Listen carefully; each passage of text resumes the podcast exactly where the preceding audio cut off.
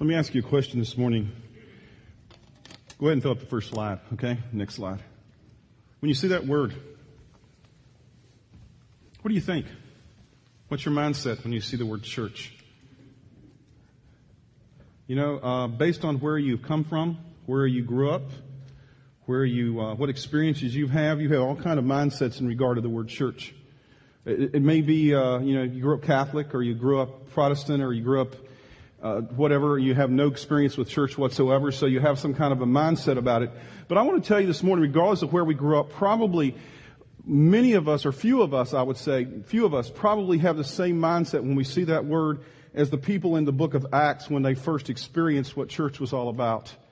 We're going to look at that. Last week we began to study the book of Acts and we started with chapter one. We went through it. It's kind of lengthy last week. I know, I know it was long but it was a lot of intro stuff. This week we're going to talk about the second chapter of Acts, not the whole chapter, but just the first 40, 41 verses. You're going, man, that's even more verses than last week. I'm not going to read them all this week. I'm just going to read portions of it. I'm going to talk about it because it has so much to say to us about this whole thing of church. Because the church, as we look at the church, the church began as a movement.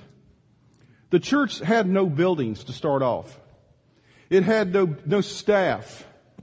It had no bands. It had no banners. None of those things that start with the letter B. I don't know of anything else. Uh, it had none of those things in the early church. But it was a movement of people committed to a, to a purpose. And, and actually the church was launched around an event. An event that we generally talk about basically one time a year a lot. But we really, the whole purpose of the church is around this event. It's called the resurrection of Jesus Christ. That's the purpose of the church. That's what it was launched around. And, and matter of fact, as you look in the New Testament, and when you see the word church, it's the word ecclesia. That's this, this word up here, ecclesia.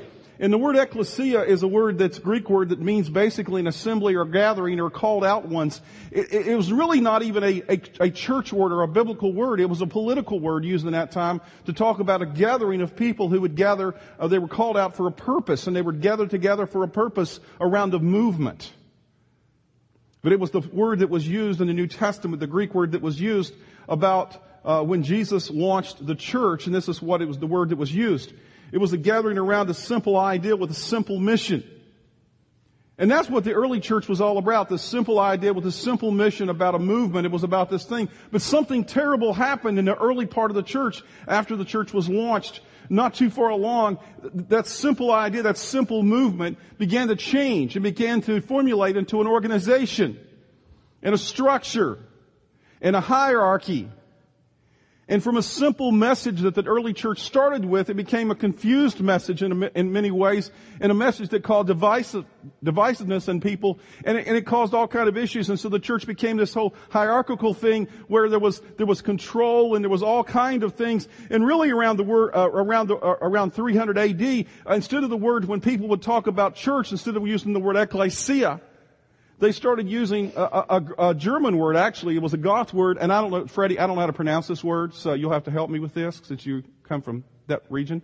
Uh, K-I-R-C-H. What's that, what's that say? No, I'm not going to try to say that. when I look at it, I go, Kirch. You know, I don't know. But anyway, that was, that was a word that was began to be used for the church in around 300 uh, AD. And that word, Rick, basically meant a Lord's house. It was a place that was a place where people would gather for church meetings. And so it went from this idea that the church was a gathering of people for a purpose to this idea that it was a place that you meet. And from there, we saw all kind of things that went on there. Uh, this idea, it became a hierarchy, and, and, and really, in a sense, this this this idea of kirche, or however you said it, Freddie, um, uh, this idea of that, this word was really a throwback to the Old Testament idea of the temple. Because the idea then and back in the Old Testament was whoever controlled uh, the building controlled the church, and whoever controlled the, the church controlled the scriptures, and whoever controlled the scriptures controlled the people. And even in, in, in that age and then later on, whoever controlled the, all these things sometimes even controlled the government. It became this hierarchical power uh, structure that that caused people to you know to be. It was all about control and, and, a hierarchy, and, and and people. Certain people had access to Scripture, other people had no access to Scripture based on your education or position, all those different things. what began as a simple movement, a gathering of people for a purpose in the New Testament became a perverted idea focused on control. And something remarkable though happened in around the 16th century in the 1500s.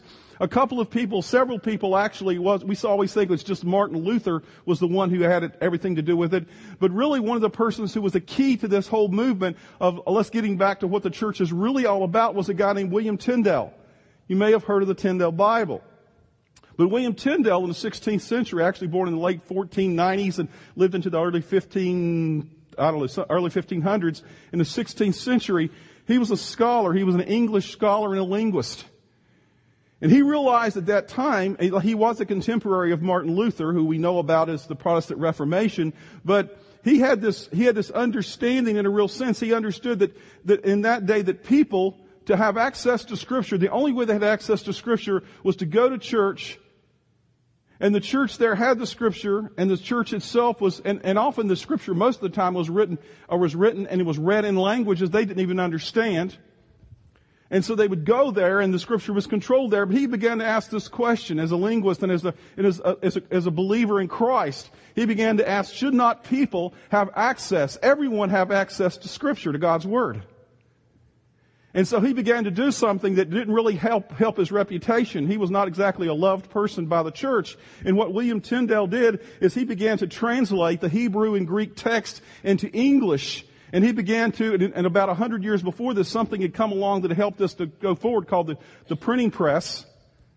And he actually began the process of developing the, an English version of the New Testament and the Old Testament and began to spread it. But he had to do this. He was so, he was so uh, hated by the church leaders in England that he had to flee to Germany. And as he fled to Germany there, as he was in Germany there, he has begun to translate and to do this. He was still uh, hated because guess what happened? If people could now read scriptures in their own language, the English speaking people he was concerned with at that time, and it was others in Germany and other places, and Dutch reformers as well. As they began to do this, it, it threatened the control that the church had. Because no longer was it just the priest.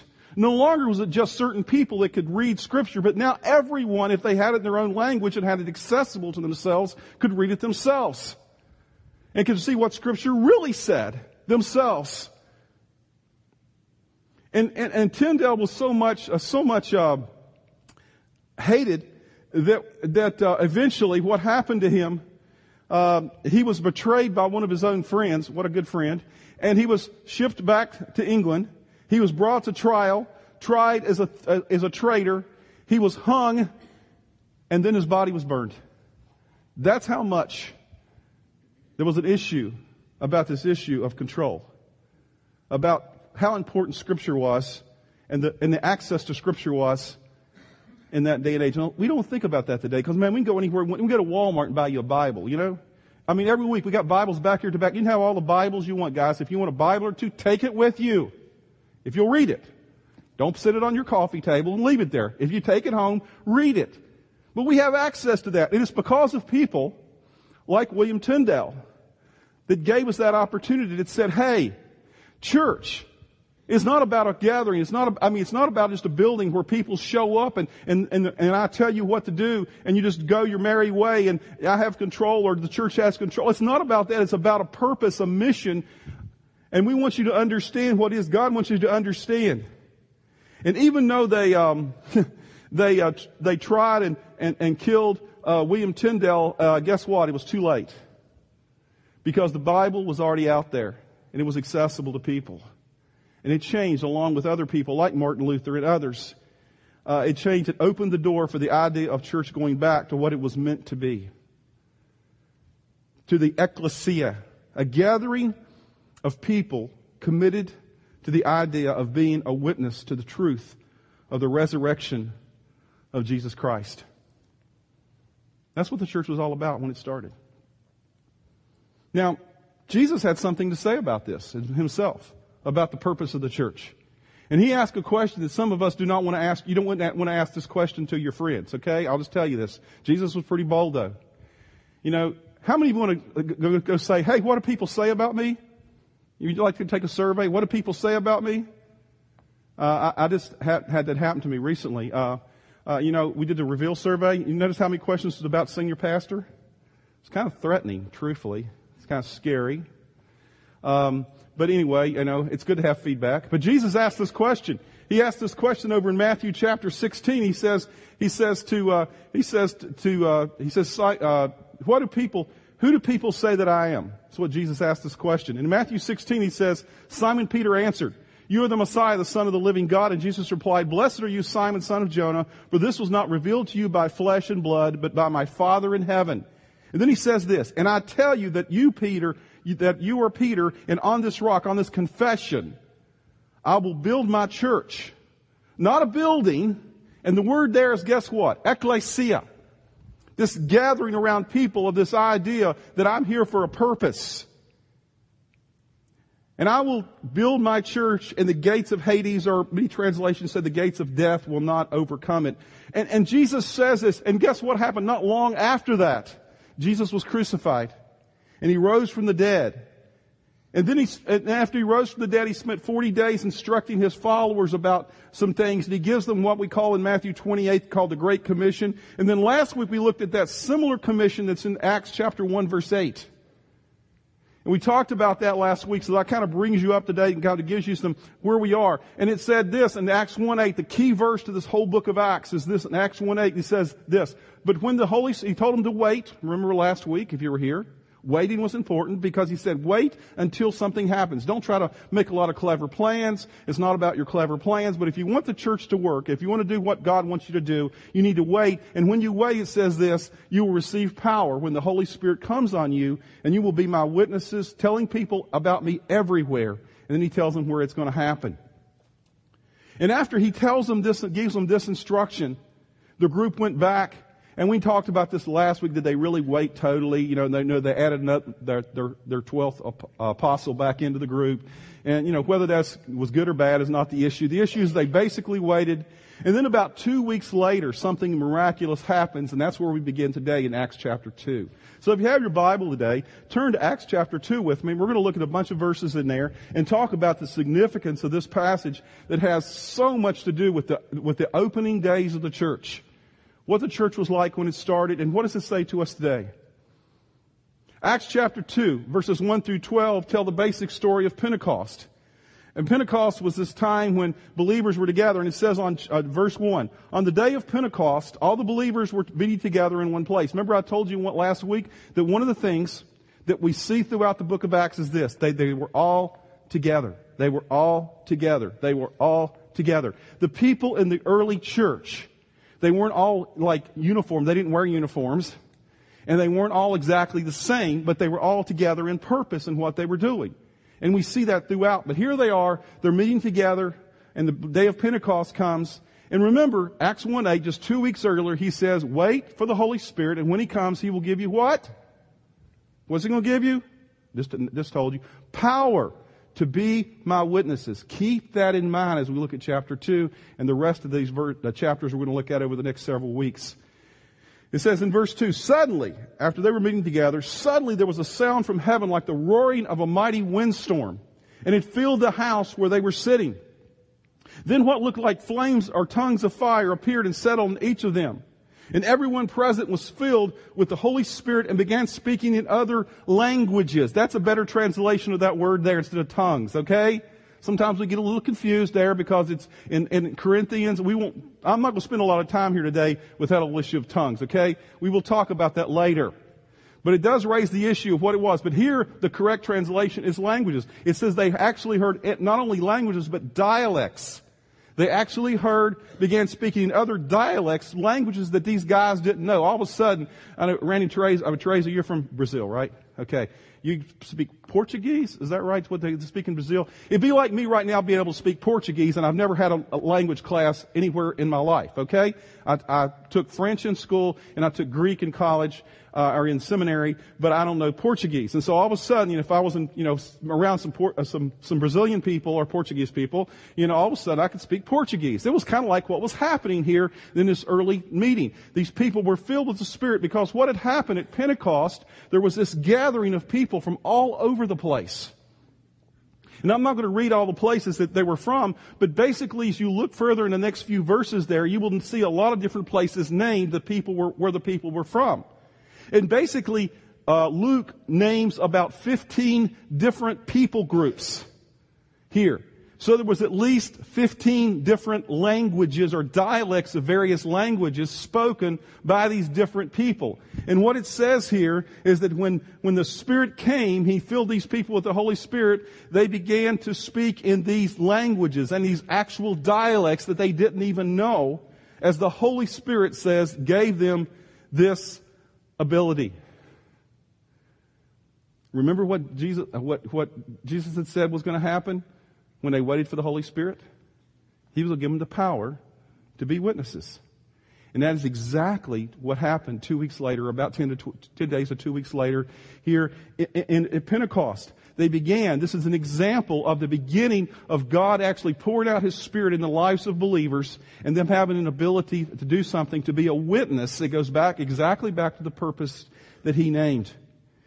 And so they went through this, and we can read through the next uh, few verses there as well in Acts chapter 2 about all the things that happened there. But basically in verse 12, after all this happens, in verse 12, this is what they asked. The people that were standing around, they asked this question.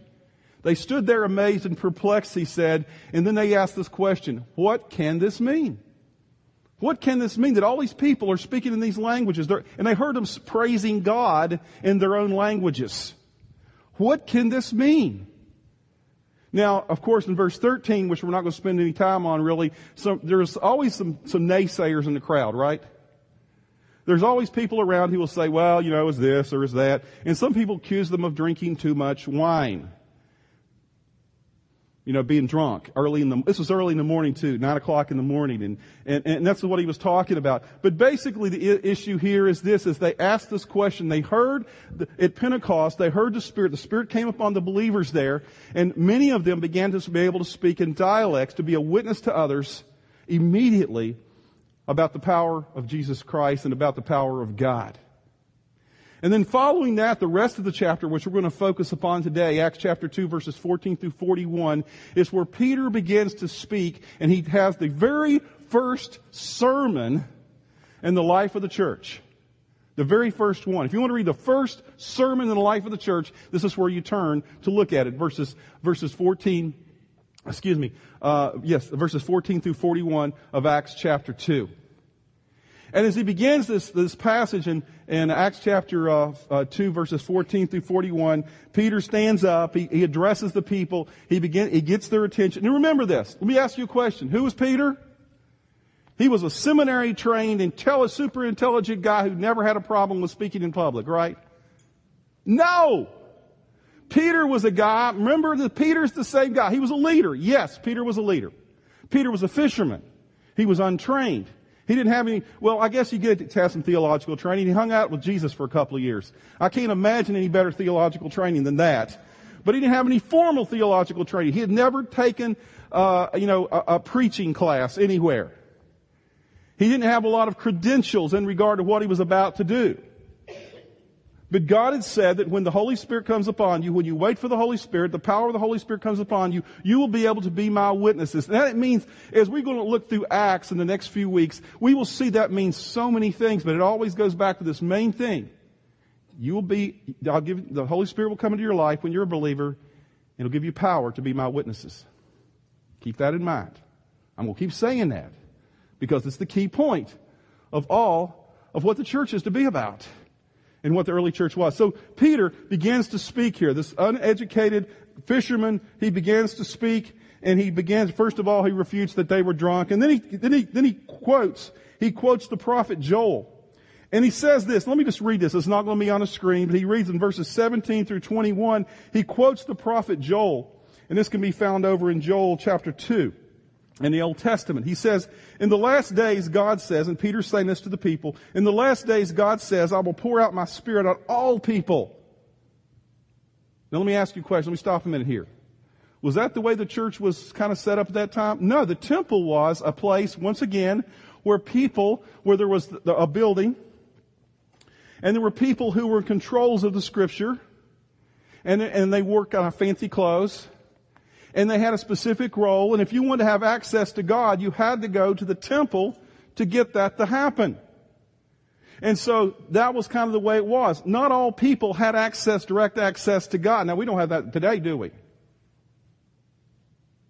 Well, you can think about that yourself. But, um, yeah, we do. Um, in the last days, God says, I will pour out my spirit on all people. Your sons and your daughters will prophesy, and young, young, your young men will see visions, and your old men will dream dreams. Even on my servants, both men and women, I will pour out on my spirit in those days, and they will prophesy. I will show wonders in the heaven above the signs, uh, and signs on the earth below, blood and fire, so forth and so on. And then in verse 21, and everyone who calls on the name of the Lord will be saved. Basically, he is saying here, folks, you know, what used to be, just what is right now, where there's this control issue, where the church is this place you go to, and where there's, where the, to, to have access to God, you have to go here. That's no longer the fact.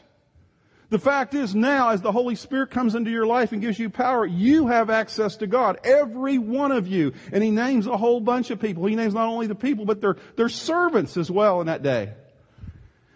He's saying things have changed. Things have changed. The church is a movement of people who have access to God, who can be a witness about the resurrection of Jesus Christ. You have that ability now. You have that access to God like you've never had it before. And then the remainder, the, the next part of the message, uh, Peter and uh, uh, he in verses 22 through 36, the main part of his message, Peter just gives a basic message. This is the message that you and I can be witnesses to. And I wrote in my Bible, it's alright to write in your Bible, by the way, okay? I'll just give you permission. If you don't think it's alright to write in the Bible, either you're a neat freak or, or I don't know, maybe you have an issue. Uh, the, the, the paper is not holy. The words are what we need to pay attention to. And so it's good sometimes to write down things. So I write in my Bible, and I put a heading across this, uh, this next part of the scripture here, and, and, and I put a title. You know, when I, every week I have to figure out a title to my message. And I do that after the fact, not before the fact. After I've prepared the message, then I figure out the title based on what the scripture says. And basically what I put as the title for the, for Peter's message here is this. Why I believe the gospel of Jesus Christ and why you need to as well. Why I believe the gospel of Jesus Christ and why you need to as well. Guess what? We're to be witnesses to. That's the exact same thing God calls us, you and I, to be a witness to as well. Why? I believe in Jesus Christ and why I hope that you would believe in him as well.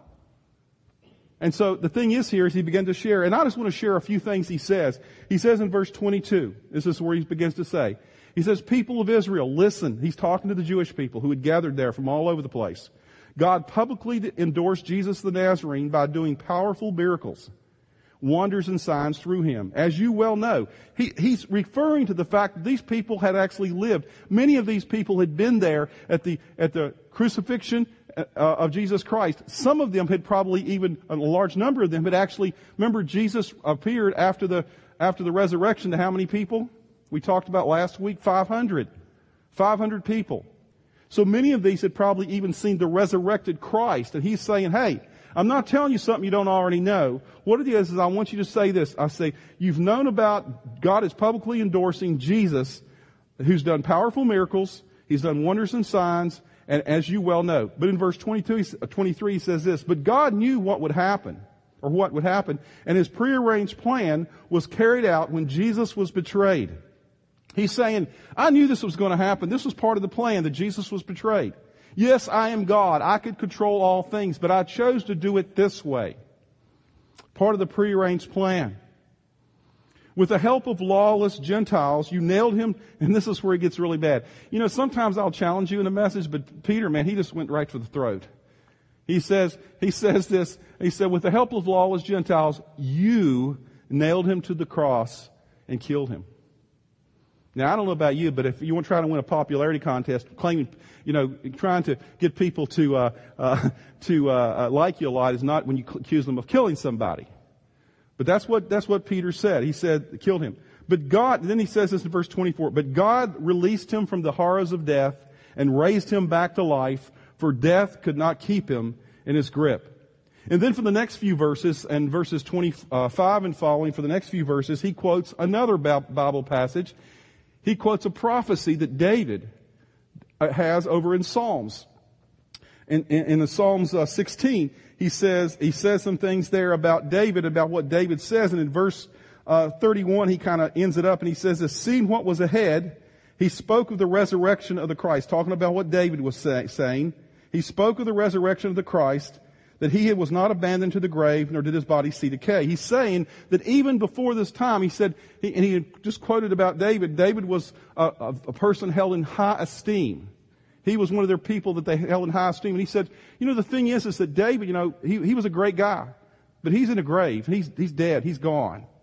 But David, during his life, said, this is what's going to happen. There's going to be this guy named Jesus, Messiah, who's going to come. And, and he, and what's going to happen with him is that he's going to, he talked about the resurrection. He prophesied that even before. So he's, he's appealing not only to what they've experienced, but what's been told before this. All these things spoke of Jesus Christ. And then in verse 32, he says this, God raised Jesus from the dead. And then he says, and we are all witnesses of this. Remember, once again, this had just happened just like a month before, or a couple of months before.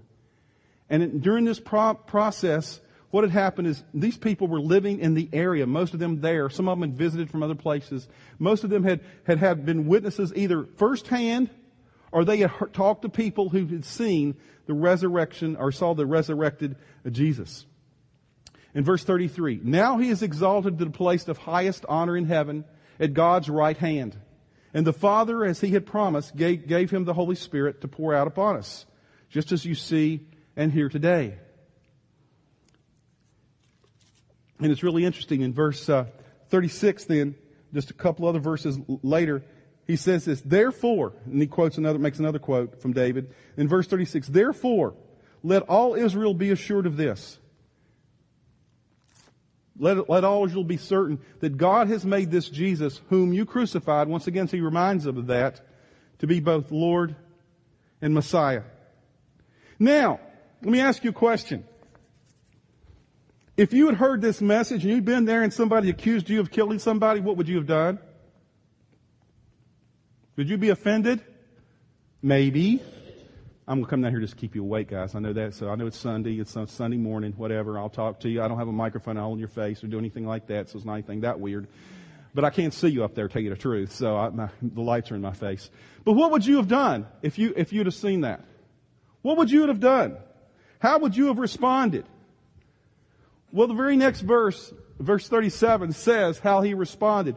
The people's response is, Peter's words pierced their hearts. You know why? Was it his words? Was how, how, how profound, um, what was, what was it that pierced their hearts? Let me ask you a question. On Sunday morning, to simply, some people will go out here and they'll say something like, well, pastor, that really, that really spoke to me. And I'm going like, I'm glad that, but let me tell you what I think every time I think about that. You know what the Bible says about what really can change your heart? It's not my words. It's not even Peter's words. It's the Holy Spirit. You know, the Bible says clearly, folks, and we talked about this last week a little bit, is that the Holy Spirit is the only person, is the only uh, being that can change a person's heart. The Holy Spirit is the only one that convict us of sin, can say to us, hey, you need to be made right with God. It's the Holy Spirit. So often we think that cleverness or great speeches or, or more information but what had changed in their heart is while Peter was speaking, the Holy Spirit was working in the people's lives. I mean, they haven't yielded to the Spirit yet, they haven't accepted Christ yet, but what they were doing, the Holy Spirit is still working in unbelievers' lives to convict people of sin and their need for God. And the Holy Spirit, this powerful force that God, this person, the third person of the Trinity, that God says lives in us as believers, was working in these people's lives. And it says that when uh, they heard Peter's words, because the Holy Spirit, uh, that their hearts were pierced, and they said to him and to the other apostles, brothers, what should we do? Uh, let me tell you, that, that's, that's always t- lets me know that the Holy Spirit's really working. Because you know what? It, uh, you know, what should we do? Well, what did Peter respond? Man, you should go to church regularly. That's what you should do. That's not what he said. Come on, folks. That's not what he said. You know, that, so often we think, you know, if God is really, I've heard people all the time, they'll come, Pastor, you know, I've not been in church in a while. I really need to get back to church. Well, that's good. Okay. I'll just be honest with you. That's not a bad thing to do. But like I said before, you can sit in church all your life, uh, you can sit in a garage all your life, it'll never become a car. You can sit in church all your life, you'll never become a Christian. Just showing up at a place doesn't make it happen. It's when you decide that God is going to be Lord of your life and King of your life and you allow the Holy Spirit to come in and it begins to ask the question, okay, what does this mean I should do? That's what he says. And then Peter replies in verse 38, repent. It means turn around from the direction you're going and be baptized. Every one of you in the name of Jesus Christ for the forgiveness of your sins, and you will receive. And guess what it's saying? Remember, let me ask you a question. This is where we get confused sometimes about the Holy Spirit thing. Back at the very beginning of, the, of this chapter, at Pentecost, before this, remember the guys, the guys who were in the upper room, the, the 120 and the apostles and all them were in the upper room, and, and they, Jesus talked to them and said, hey guys, wait for something, wait for the Holy Spirit. Back when they were waiting, were they already Christians? Yes. They'd committed their life to Christ. But they had not received the Holy Spirit, right? Then, Pentecost comes, they receive the Holy Spirit, okay? That's one way of looking at how you receive. Some people think in the church, and we'll talk about this later, some people think that, you know, when you accept Christ, you don't receive the Holy Spirit right away because of this passage and one other, couple other passages in Acts. Okay? But let me tell you, right here's another issue in the same chapter. It says, it says this, it says, you, you, will receive, it says, repent, be baptized, every one of you in the name of Jesus Christ for the forgiveness of your sins, and you will receive, how soon? Immediately, Greek, the gift of the Holy Spirit. So often in life, we, that's where I will tell you as a church, generally we stand up on this principle that when you accept Christ, the Holy Spirit comes into you immediately. Now, the, the issue is, the issue is this. Yeah, it comes into you and the power is in you, but uh, you continually yield to the Holy Spirit. You allow the Holy Spirit to work in your life more and more and more. You receive all the Holy Spirit, but you're not yielded to all the Holy Spirit right away. And so we'll talk about that more as we go through the book of Acts here. But basically, Peter says this is what you need to do. And then in verse 39 it says, the promise, this is interesting. Okay, remember there was all these 3,000 plus people, well, at least 3,000, there was a whole bunch there. I don't know how many were there. We know that 3,000 accepted Jesus Christ that day, but there was probably even more there that didn't. And it says in verse 39, the promise, this promise of, of the, of, if you repent and baptize and the Holy Spirit comes into you and you receive Christ, he says, this promise is for you and your children. And then, then it says this, and for all who are far off. For all whom the Lord our God will call. Who are those? Who are the ones who were far off? He's talking about geographically? Maybe. No, he's talking about us. He's saying this gift, what happens when you repent, you're baptized, you accept Jesus Christ as Lord and Savior. When you do that, the Holy Spirit comes into your life. It's for all of you who were there, he's saying, and for people who were to come after you. That includes us. Good news. It wasn't just for people at Pentecost. God still works in that same. Pentecost was a once in history occurrence. But this says that all of those, all, all people who will receive the gift of the Spirit, uh, who, who receive, receive, Jesus Christ will receive the gift of the Holy Spirit, who will have the same mission, the same purpose that the early church was. And remember what the purpose of the Holy Spirit was once again? Acts 1-8. To be witnesses to the truth of the resurrection of Jesus Christ. That's our purpose. That's our mission. And see, the church is the continuing fulfillment of Acts 1 8. The church is not about this building. It's not about, you know, look, this, the folks, you know, we, we don't use fancy words here for this room. You know what we call this room here? We don't call it, some, some of you use it, call it sanctuary, okay? You know what I call it? The big room. You know why? Because sometimes during the week, this is a worship place. Sometimes during the week, this is a gym. Sometimes during the week, this is a place where birthday parties are held. Sometimes during the week, this is a place where you can name it. We've had police officers in here doing uh, uh, training and fitness stuff. You know, we, this is it's a building. The church is not a building. The church is people on a mission. The church are people who are a gathering of people. When you gather in your small group, you're a church. When you're carrying out God's plans, when you're serving together in the community, you're the church. The church is people who have a purpose, who are on a mission to carry out the good news of Jesus Christ to people everywhere.